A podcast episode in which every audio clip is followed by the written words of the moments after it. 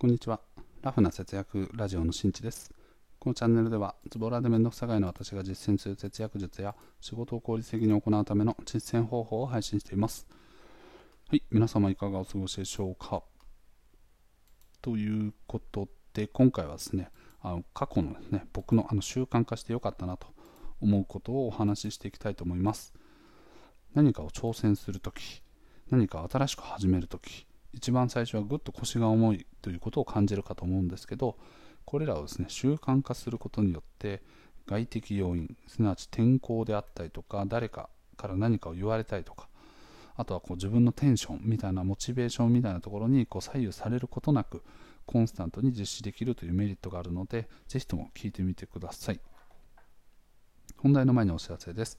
現在僕は文章で具体的な節約術を紹介しています。ラフな節約ブログで検索していただくと節約における実践方法具体的な実践方法や節約におけるメリットなどなど詳しく解説しておりますのでぜひともご覧になってみてください。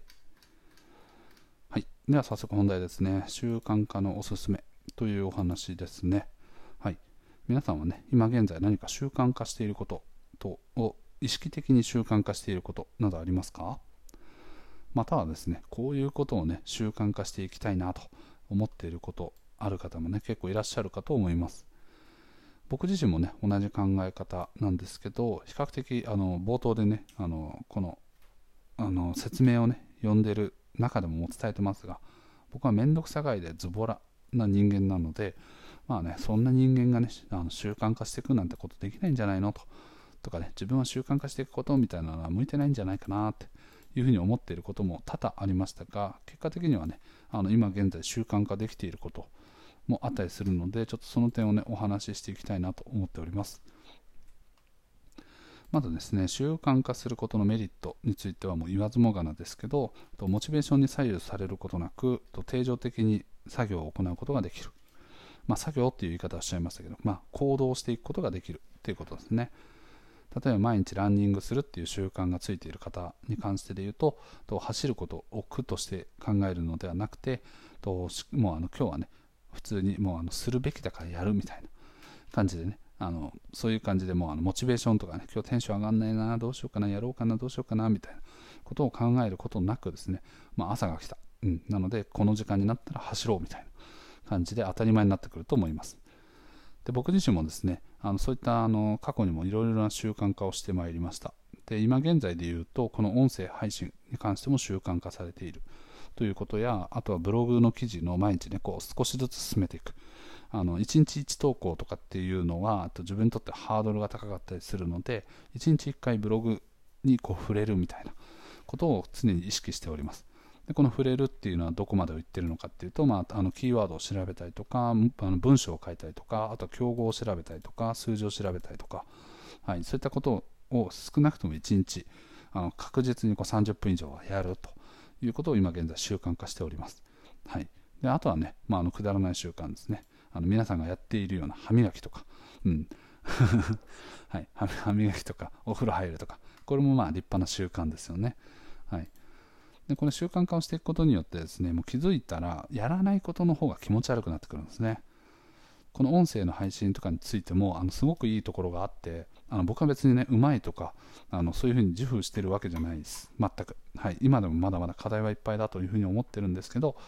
ね、あの幸いにも聞いてくださってる方がいるみたいなのでいるので、はい、その方々の有益な情報を、ね、発信したいと思ってるんですけど一日の中でやっぱりね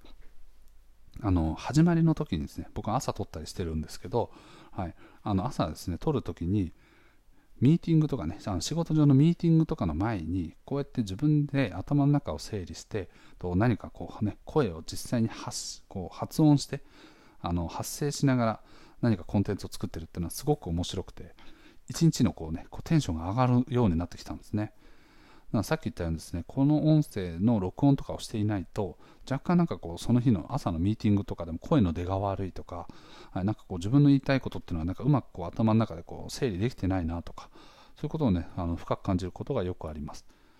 なのでもうこれは逆に習慣化することの弊害なのかもしれないですけど、それをやらないとちょっと気持ち悪いみたいな 感じですね。はい。だからブログとかも一緒ですね。うん、なんかこう全くやらないと、あ昨日やってないな、あ大丈夫かな、そわそわそわそわみたいな、やらなきゃみたいな、そのそわそわしてるっていうのは、こう何か迫りくるようなね、あのこう追いかけてくるような感覚ではなくて、なんかこう、ななんていうんですかね、うん、あなんかやらないとこう、どんどんどんどんね、廃れていってしまうとか、まあ同じか。はい。まあいい意味でのプレッシャーっていう感じの捉え方ですかね。はい。恐怖とかではなくて、こうなんかね、よし、もっとあの、ね、有益な情報を作るぞみたいな、ポジティブにやっていくために、よし、でもそのためにちょっとしっかり時間取らなきゃみたいな、取れてないぞ、頑張れ自分みたいな感じの意味合いのね、あのこうプレッシャーと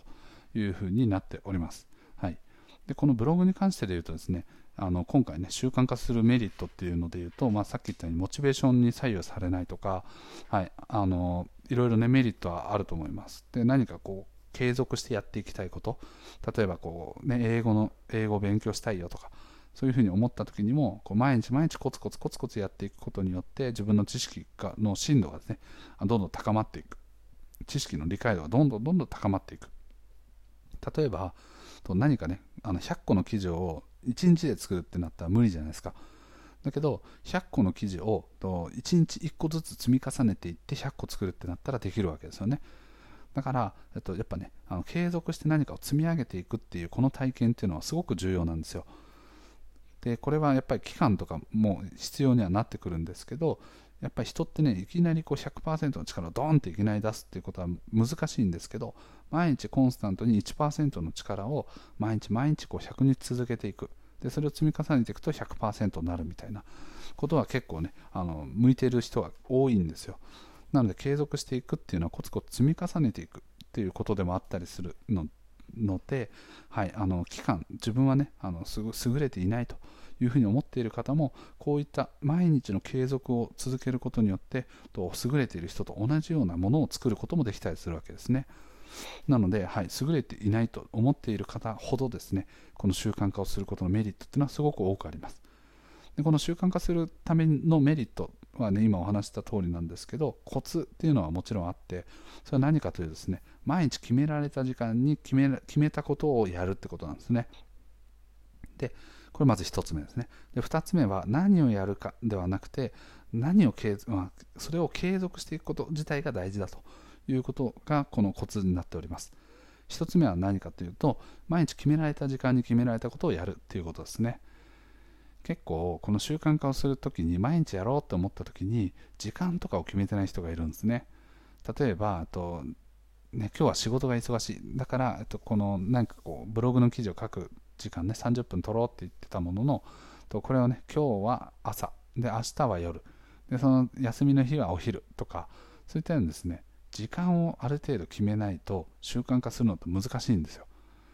だから歯磨きとかと一緒ですね。まあこれは時間というよりかタイミングだと思うんですけど、ご飯を食べ終わった後に歯を磨くっ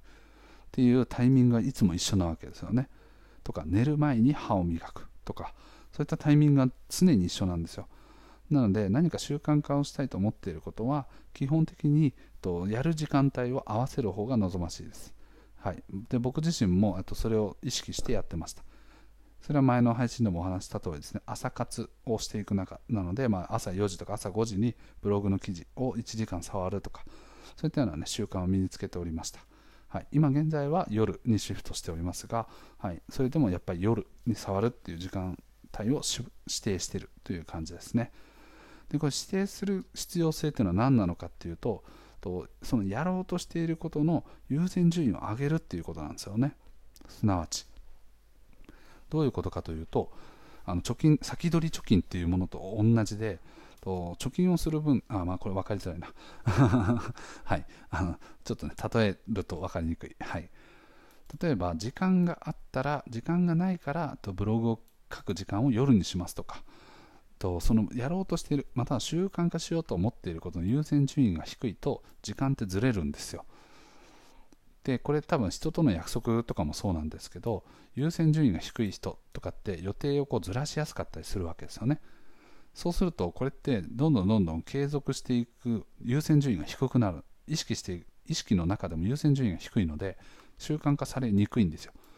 なのでどんなに忙しいとかどういう状況であったとしてもこの習慣化したいことっていうのを優先順位をしっかりと置いてじゃあここの時間だったら他の影響を受けづらいからこの時間にやろうとか、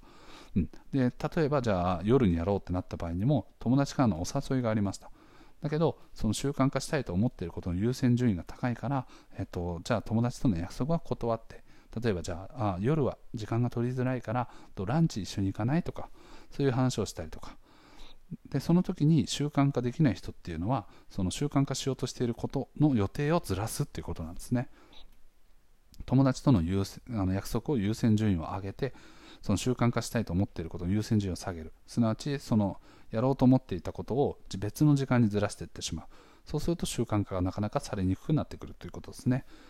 これはね、あのブログとかでね、こう1年、1年かな、1年か2年か忘れちゃいましたけど、継続的に書いてる人とかも、と友達とのお誘いとかは、とブログを書く時間っていうのを最優先に考えて、と毎回毎回夜とかのお誘いについてはもう断ってましたみたいな。ことも言ってましたね。うん、そうすることによって2年とかを毎日 1, 1個の記事を確実に投稿するっていう生活習慣が身についたというふうに言っておりました。